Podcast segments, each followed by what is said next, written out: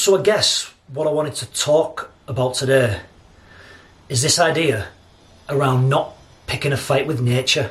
And what does that mean? Well, a big thing in Stoic philosophy is about controlling what you can control and not worrying about things that are out your out of your control.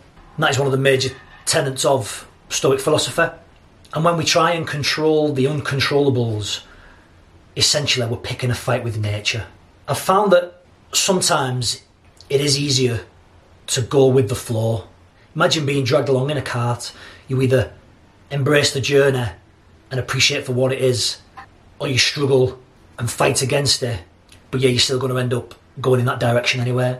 Does that make sense? So, this picking a fight with nature, our bodies are the same thing.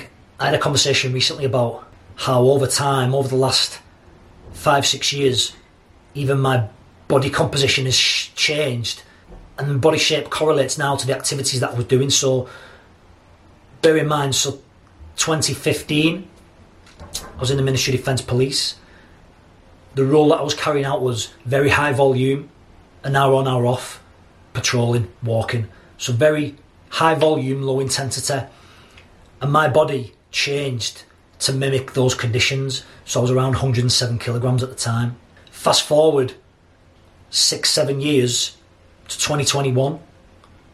I'm now 86 kilograms, but my body has adapted to the stimulus that I've put it under.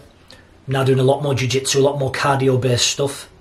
Imagine if I'd have fought back against my body changing in that way to fit the circumstances that I now find myself in.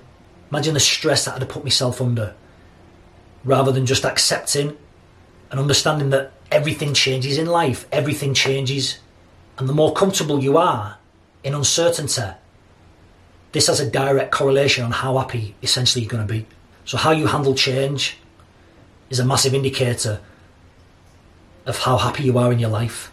I remember reading a line from a Geoff Thompson book, and he talked about when he lost a lot of weight from being a bouncer on the door and followed a more spiritual path. He questioned why he was carrying that weight, and it was like once he questioned, he understood he didn't need that weight anymore. He considered that his body armour.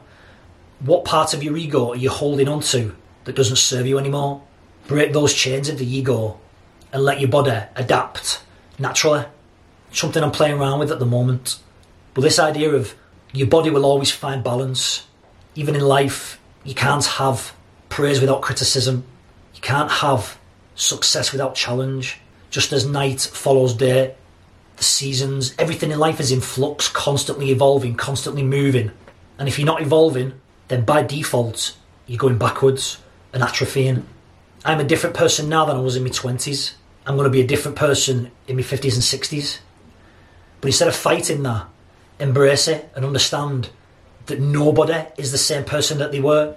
And one of the biggest pieces of advice that I've been using recently from my mentor, Paul Mort, Instead of when something happens to you and it being an attack on your ego, take the emotion out of it and try and understand that the person you're dealing with is just trying to do their best. People are always going to do what is best for them.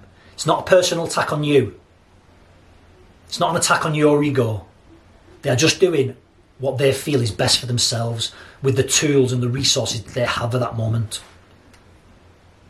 So everybody, once you understand that everybody is just trying to do their best, everybody's changing, everybody's constantly evolving, and you understand that your perception of reality is different to somebody else's perception of reality, and they're coming from that thing as from their own points of reference and frame of reference. So you can understand that they're just doing their best. It takes the power away from that situation and gives you the power to just let things wash over you people are just doing their best with the tools that they've got and the resources at any given moment. So stop trying to pick a fight with nature. If you're fighting against discomfort, that in itself brings a level of discomfort. If you're trying to fight against change because you don't want to be uncomfortable, by definition, because you're fighting against it, you're going to end up being uncomfortable. So why not just embrace it? understand you can't fight with nature. Seven billion people on this planet have their own perceptions of reality based on their own frame of reference. So nobody is really going to have the same points of view, the same frame of reference, the same lens that you have. So why fight against it? Understand that they're just doing their best. Don't pick a fight with nature.